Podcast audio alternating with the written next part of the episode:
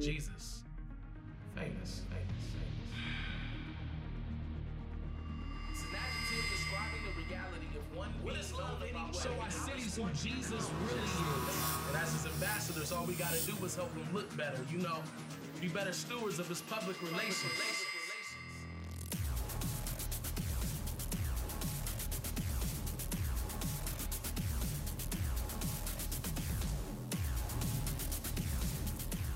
Everybody, welcome uh, to Christ Community Chapel. Really glad that you're here.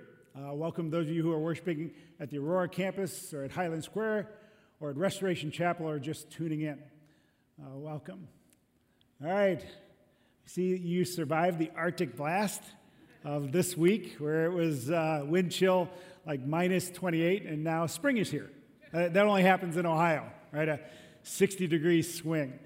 But we're glad that you're here. We spent the month of January kind of casting a vision uh, for what we're going to do this year. And in 2019, we want to make Jesus famous. Make Jesus famous. The last three weeks, we talked about how. How we're going to make Jesus famous. We talked about going in concentric circles. We started about talking, uh, we started about uh, beginning in your family, at home, making Jesus famous at home in front of the people who God has put right in front of you. Talk to them about Jesus. Talk to Jesus about them. The next circle was our community. And we said that the community starts with the one. We're all going to be praying for the one person that we want to introduce to Jesus this year. We also talked about our community consisting of groups. We all belong to different groups at work or play groups or study groups or teammates or golf buddies. We all have different groups, and we want to try to make Jesus famous to those groups. And our community also includes the city. And so we uh, launched uh, a website called Transform Summit NEO, and it's our best way to try to connect you with our ministry partners in the city so you can see their prayer requests and what they need and how you can help and what you can do this year. And then last week, we uh, unveiled Orchard NEO, which is our strategy to move the needle in Northeast Ohio, to make Jesus famous in Northeast Ohio by planting churches in neighborhoods that do not have a gospel teaching, gospel preaching church. And I love the way this year has started. I love the way you guys have responded. You always respond in a wonderful way. So, this week we uh, start a new series, a four week series we are calling Christianity Famous or Infamous. And the idea behind this series, we want to do it early on this year, is because uh, when we think about making Jesus famous, we need to be careful. Because as Christians, Christianity has had kind of a spotted past if you don't know. That when we try to make Jesus famous, sometimes we make these terrible mistakes. And instead of making him famous, it seems like we become infamous in the process. And unless we recognize what we've done in the past, we may make the same mistake going forward this year. Uh, the Crusaders in the 10th, 11th, and 12th century uh, thought they were making Jesus famous. It all seemed like a good idea at the time. But now, every time someone mentions the Crusades, we wince. You have the Spanish Inquisition of the 16th century. In the Spanish Inquisition, there were 150,000 people who were prosecuted. Up to 5,000 people were executed because they did not agree with the church. And they were tried and executed as heretics. The Salem witch trials. We are full of different things. And this is uh, February, Black History Month here in the U.S., so we cannot ignore the fact that our country, founded on Christian principles and ideas and full of Christians at the time of our founding, sewed the institution of slavery right into the fabric of our flag. That led to Jim Crow laws and segregation, both outside and even inside the church. So we have infamy uh, all throughout Christian history. And how do we avoid that? I'm a believer in Christianity. I'm a believer in the church. I'm pro church. I think we have done some amazing things as well. but I want us to be careful. All right, so that's why we're doing this series. So this week we're going to talk about equality, all right, us versus them. Next week we're going to talk about judgmental or merciful, how to be right in a culture gone wrong. The week after that, the third week, we're going to talk about justice or injustice. How do we fight the good fight? And then finally, the last week in February, we're going to talk about uh, Christianity, good or bad for the world. And it's going to be a Micah 6 8 weekend, and all the offering that week is going to go toward healing some of the brokenness in our very community. All right? Should be fun. It's going to be a fun month. All right, let's talk about it, us versus them. Let me uh, start by reading two verses, uh, one from Galatians and one from uh, Colossians. And uh, these verses were absolutely revolutionary at the time of the writing. In fact, um, it just would blow people's minds to hear Paul say this. This is, uh, let me read Galatians chapter 3, verse 28 to start with. It says this There is the, neither Jew nor Greek there is neither slave nor free. There is no male or female, for you are all one in Christ Jesus. Then Colossians chapter 3 verse 11 says here there is not Greek and Jew, circumcised and uncircumcised, barbarian, Scythian, slave, free, but Christ is all and in all. But the thing that would blow people's minds is that each one of those couplets that Paul would write about were either hostile toward each other or they were considered unequal in the culture. Paul was introducing Christianity as the, the most amazing. Nobody had ever talked about that kind of unity, that kind of equality. The question is what happened? How could Christians read that and then segregate a population away? How could Christians read that and say black people need to sit in the balcony or black people can't come in at all? What happened? All right, there are three points that I want to make today. Uh, one is the problem, one is the lesson, and then finally the shepherd. The problem, the problem of us versus them. The problem of us versus them. The lesson of Jonah, and then finally the shepherd which is the grace of Jesus. The grace of Jesus. All right, first, let's talk about the problem us versus them. Us versus them isn't necessarily a problem. Uh, finding out uh, who you're not is part of finding out who you are. It can just be, you know, recognizing the differences in people uh, is part of what makes us unique. It can be a good thing. Let's just, I'll just do a little experiment here. If you are a man and you are sporting facial hair, would you stand up? If you're clean shaven, stay seated. Okay? Congratulations, you guys. All right, you guys can be seated. See? No big thing there. Super Bowl weekend. All right, it's the LA Rams versus the New England Patriots. I was going to have, you know, the people who care about who wins stand, but I know nobody cares who wins that game. But here's that if you are uh, if you will watch that game and you are more interested in the commercials than the actual game, would you stand up? Yeah. I get it. All right, thanks. You can be seated. Us versus them is not a problem. It can be a very positive thing. It can be a fun thing. Us versus them becomes a problem when we use it to diminish someone else, to make them less than we are. That's when it becomes a problem. I just read this book. It's called The Color of Compromise by Jemar Tisby. It's a very hard book to read because it's the history of racism in our country, but also in the church. And as I was reading it, I mean, there are a bunch of really, really bad things, but one of the worst things I thought was what was called the Three Fifths Compromise of 1787. 1787 was 11 years after the Declaration of Independence, where we declared all men were created equal. And then, uh, you know, we had the southern states, which had slaves, and the northern states that didn't. And uh, they were trying to figure out how they were going to tax the states. And so they were trying to figure out how they were going to count people. So the more people that you had, the more your tax burden. But the more people you had, the greater your representation in the federal government.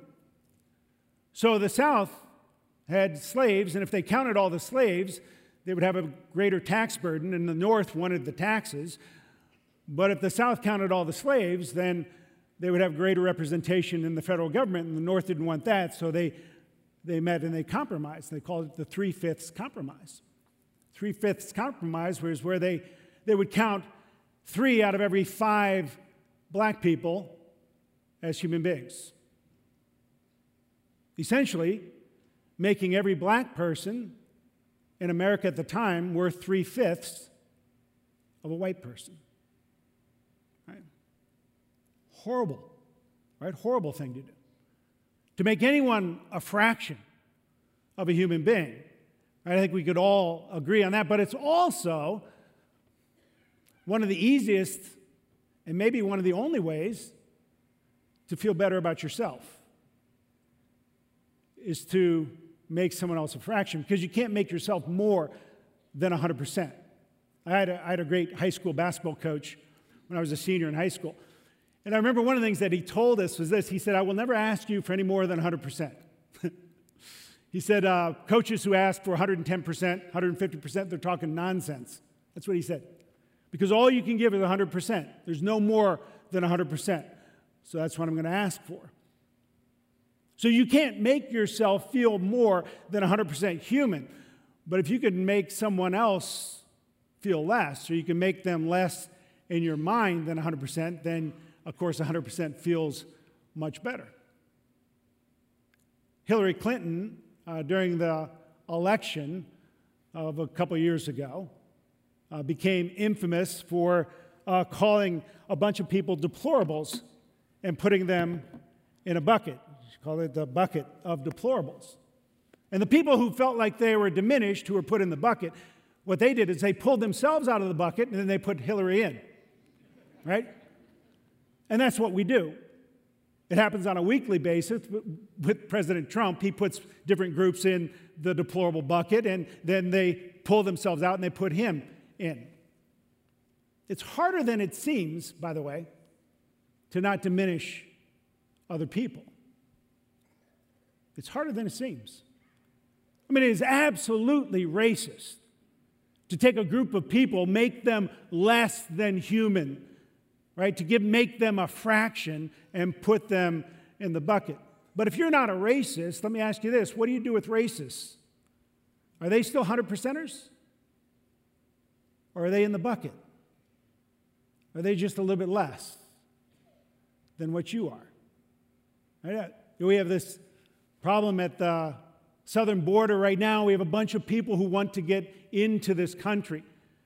And there are those people who look at those people who are outside of the border, and whether they really will admit it or not, they look at them as being less than what they are. And so they think of them as less than human, so they fractionalize them. They're, they are three fifthing them. And then there are those who see them as 100 percenters, as human beings, much like they are, and they they are filled with compassion and they will fight for them and they feel like they are moving like Jesus toward them. And if you are one of those people, I am really glad that you are one of those people. But let me ask you this what do you do with the people who want to build a wall as high and as fast as possible and who treat them as less? Are they still 100 percenters, you see? It's really hard to not hate the haters. It's really hard not to be racist toward the racists. It's just hard. But Christians are supposed to be different, aren't we? You know, and Jesus in the Sermon on the Mount, he said this in Matthew chapter 5. You've heard it was said, You shall love your neighbor and hate your enemy. But I say to you, love your enemies and pray for those who persecute you, so that you may be sons of your Father who's in heaven. For he makes his sun rise on the evil and on the good, and sends rain on the just and on the unjust. For if you love those who love you, what reward do you have? Do not even tax collectors do the same? And if you greet only your brothers, what more are you doing than others? Do not even the Gentiles do the same? In that passage, Jesus is saying, don't just love the people who look like you, talk like you, vote like you. He's not even just saying, he's not just saying, love the people who don't look like you, don't talk like you, don't vote like you. What he's saying is, love the people who hate you. Love the people who hate what you love, who love what you hate. Love the people who are hostile toward you. Love the people who put you in the bucket. Because if you don't love them, then you will put them in the bucket and you will be just like them. Jesus is trying to save us from ourselves. I looked it up. You know, there are supposed to be there are 200 million Americans who identify as Christians. Can you imagine what our country would be like if there were 200 million people who loved their enemies the way Jesus tells us to? Social media would just dry up, blow away. This is the problem. The problem is that the three fifths compromise is not something of the past, it's something that happens now. Three fifths compromise is something that happens in your heart and in mine. That's the problem. Okay, now we get to the lesson. uh, the lesson of Jonah. Uh, Jonah is a tiny little book tucked away in the Old Testament, and no one would ever even read the book if it wasn't for the big fish that actually swallowed Jonah. So everybody knows of the book. And uh, let me just tell you, I'm going to go through the story. I have, I, and then I'm going to get to the one thing I've written in the margin of my Bible in Jonah. You know, I, I just write every once in a while in the margin of my Bible. All right, so Jonah was a prophet, which meant that he was employed by God. And God told him to go to Nineveh, which is the capital of Assyria, and preach. And uh, Nineveh uh, and Assyrians were, were known for being very, very cruel to the Israelites. They had done some horrible things, uh, not just like diminish them, they had done terrible, terrible things. And so Jonah, uh, he didn't want to go because he felt like uh, because of the way these people had been, that God was almost up to here with them and he wanted them to get what they deserved. I don't know if you've ever felt that. If you've ever felt like you just want somebody to just get what they deserve, right? That's what Jonah felt. And so Jonah wanted to, to not preach to them because he wanted them to stay far away from God. And so, uh, if Nineveh's over here, Jonah went down to a port city called Joppa and he caught a ship going to Tarshish, which was this way. So, he was trying to get as far away from Nineveh and as far away from God as he could. All right, so let me speed up the story and then I'll get to the point. So, he's on this ship to Tarshish, big storm, gets thrown overboard, fish comes, swallows him whole, vomits him up on shore, long walk to Nineveh, lots of thinking, short little sermon, big revival, and then the story ends with Jonah still being upset about God's love for the Ninevites. Right? Now, this is what I wrote in the margin of my Bible. You know, I only write when I feel like uh, there's something very odd or I feel like I've found the key to the whole thing. This is in uh, chapter 1, verse 3. This is the verse. It says, But Jonah rose to flee to Tarshish from the presence of the Lord. He went down to Joppa and found a ship going to Tarshish. So he paid the fare and went down into it to go with them to Tarshish, away from the presence of the Lord. And in the margin, this is what I wrote Jonah got in the same boat. that was my big. Jonah got in the same boat. Jonah didn't want to go to Nineveh because the Ninevites were far away from God. Jonah decided to try to get far away from God. So he gets in a boat with a bunch of pagans, and he's literally in the same boat. What Jonah did was he decided because of the way he felt toward the Ninevites, he ended up becoming just like the Ninevites. That's what happened to him. He became a Ninevite without even knowing it. You can be, when you become a hater of haters, when you become a racist to racists, when you become a, a sinner to sinners, you become just like them. Right? And the lesson of Jonah is that Jonah became just like the people that he hated. Right? And that's what can happen to all of us. That we become what we detest. And that's what happened to Jonah. Right? So that's the lesson of Jonah. And now we finally get to the shepherd, right? The, the grace of Jesus. John chapter 10, uh, Jesus talks about being a good shepherd. And he says to the people, I am the good shepherd, and you're the sheep. And the thing that struck me right away is that uh, Jesus separates himself from a normal human being. Like, he says, You all are sheep, but I'm a shepherd. I am the good shepherd. So Jesus made himself completely different.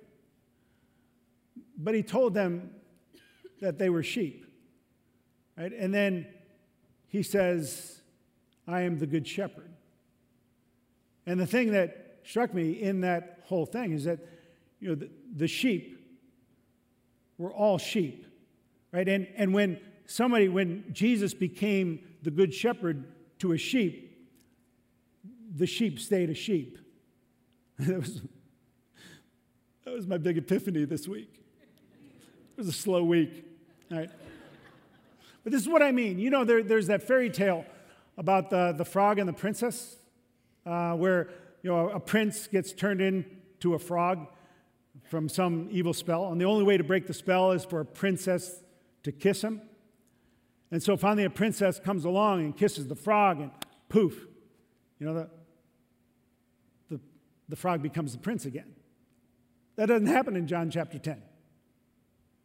In John chapter 10, when a sheep comes, when, when the good shepherd takes a sheep, the sheep stays a sheep.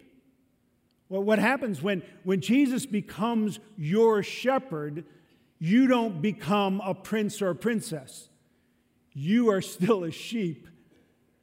Right? And there, there are two things that happen when Jesus becomes your shepherd. One is that the grace of Jesus comes into you. And the second thing that happens is the grace of Jesus, you become a conduit of the grace of Jesus through you. Okay? Two things happen when Jesus becomes your shepherd. The grace of Jesus comes in you, and then you become a conduit for the grace of Jesus to go through you and out of you. One of the ways you can tell how much grace is in you is how much grace comes out of you. Right? So, the grace of Jesus in you is this. In John chapter 10, the sheep don't pick the shepherd. There is nothing unusual about the sheep. Jesus doesn't say, you know, I was looking at all you sheep, and there's, you know, there, there are some of you that are really sharp sheep, and so I want you, or there are some of you that look like you're going to be world changing sheep. No, sheep are just sheep. You know, I, I read somewhere where sheep, sheep are so stupid that when it rains and they have, they have, their wool is really like full, they haven't been shorn yet, that they will get scared in a thunderstorm and their wool's all wet, but they will be scared and they'll stick their faces in other sheep's wool and they'll drown. So, one of the things that a shepherd has to do in a thunderstorm is go around pulling sheep's faces out of other sheep's wool because they're so stupid. Right? Jesus could have picked different animals to compare us to. He chose sheep for a reason. But the shepherd in John chapter 10 does something that is almost incomprehensible. This is what it says. In verse 11, Jesus says, I am the good shepherd. The good shepherd lays down his life for the sheep. The good shepherd lays down his life for the sheep. The grace of Jesus for you is that while you were a sheep, Jesus gave his life for you so that you could be forgiven, so that you could be reconciled. Romans chapter 5, verse 8, but God demonstrated his love toward us, and that while we were still sinners, Christ died for us. Right? In 1 Corinthians, Paul the apostle, who before he met Jesus, three fifth people all the time. Once he meets Jesus in 1 Corinthians, he says this You know what? I don't care what really you think of me anymore. I don't even care what I think of me. The only one I care about is what Jesus thinks of me. And Jesus loved me when I was still his enemy. That's what it means to have the grace of Jesus in you. And then if, if Jesus is your shepherd, that means the grace of Jesus is flowing out of you to others. We talked about the Sermon on the Mount. How does anybody learn to love their enemies? How do we not make not become racist to racists? How do we not sin against sinners? How do we not hate the haters? And the answer is we remind ourselves that we are just sheep. Jesus didn't turn us into princes and princesses. You're still a sheep, you just have a shepherd who, when you were far away from him, when you were his enemy, he loved you and gave himself for you. So when you see somebody who's far away or who's different from you or you think is less than you, you remind yourself that you are a sheep. You're still in the same boat. It should remind you of you. Right? That's the thing. So whenever you begin to think about diminishing someone, whenever it starts to happen, you need to remind yourself that, that, grace is almost like this water bottle where if, if grace is not flowing out of you, if you begin to, to diminish other people to feel good about yourself, then you need to, to go back to grace and drink deeply of the grace of Jesus so it will flow through you to others. All right. We're going to do two things uh, this month to try to help us. And uh, these are the two things. The first is um, we're calling it the 21 Day Prayer Initiative, and we have these booklets out in the atrium. And the 21 Day Prayer Initiative is that uh, we're wanting 2,100 people to pray 21 days in February, and then on February 24th, I think we're going to gather together for a night of worship to kind of end this 21 day. And the, the 21 Day Prayer Initiative is all about racial reconciliation in our country. So it's uh, the first seven days will have to do with, with confession, and then the next seven days has to do what God has done for us, and then the last seven days is what God wants to do through us. So I want you to pick up one of these and just commit yourself to praying every day for 21 days. Just that God would begin to heal uh, what has happened in our country. And the other thing is this, and this is going to be a little harder to explain. Uh, this is the famous or infamous challenge. It's a little card like this, and you hopefully got one on your way in, or you can get one on the way out. You know, we, at Christmas, we do the just because cards where we try to do something nice for somebody and we hand them a card. That's what I was thinking of with this card, but I don't, I don't want you to give it away. Um, I want you, during the 21 day prayer initiative, I want you to be praying about what God wants you to do regarding uh, kind of going, going over barriers that are racial barriers or cultural barriers that you have stayed behind, where you've stayed safe before. And I want you to try to do something to be part of the solution instead of part of the problem of what's going on in our country and in people.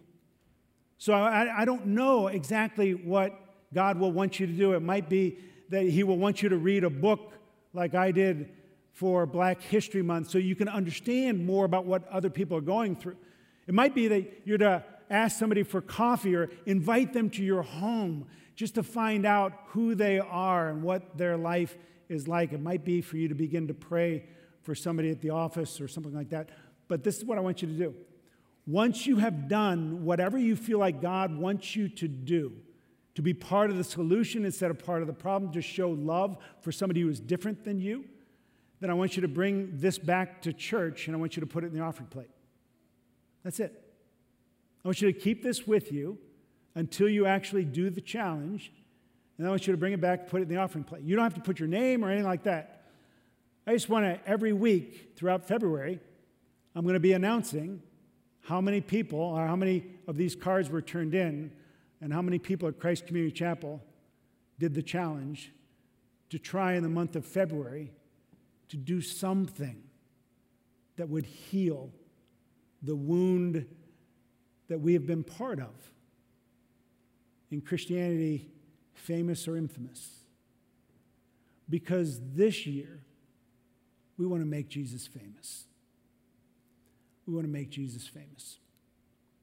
And so it starts with us.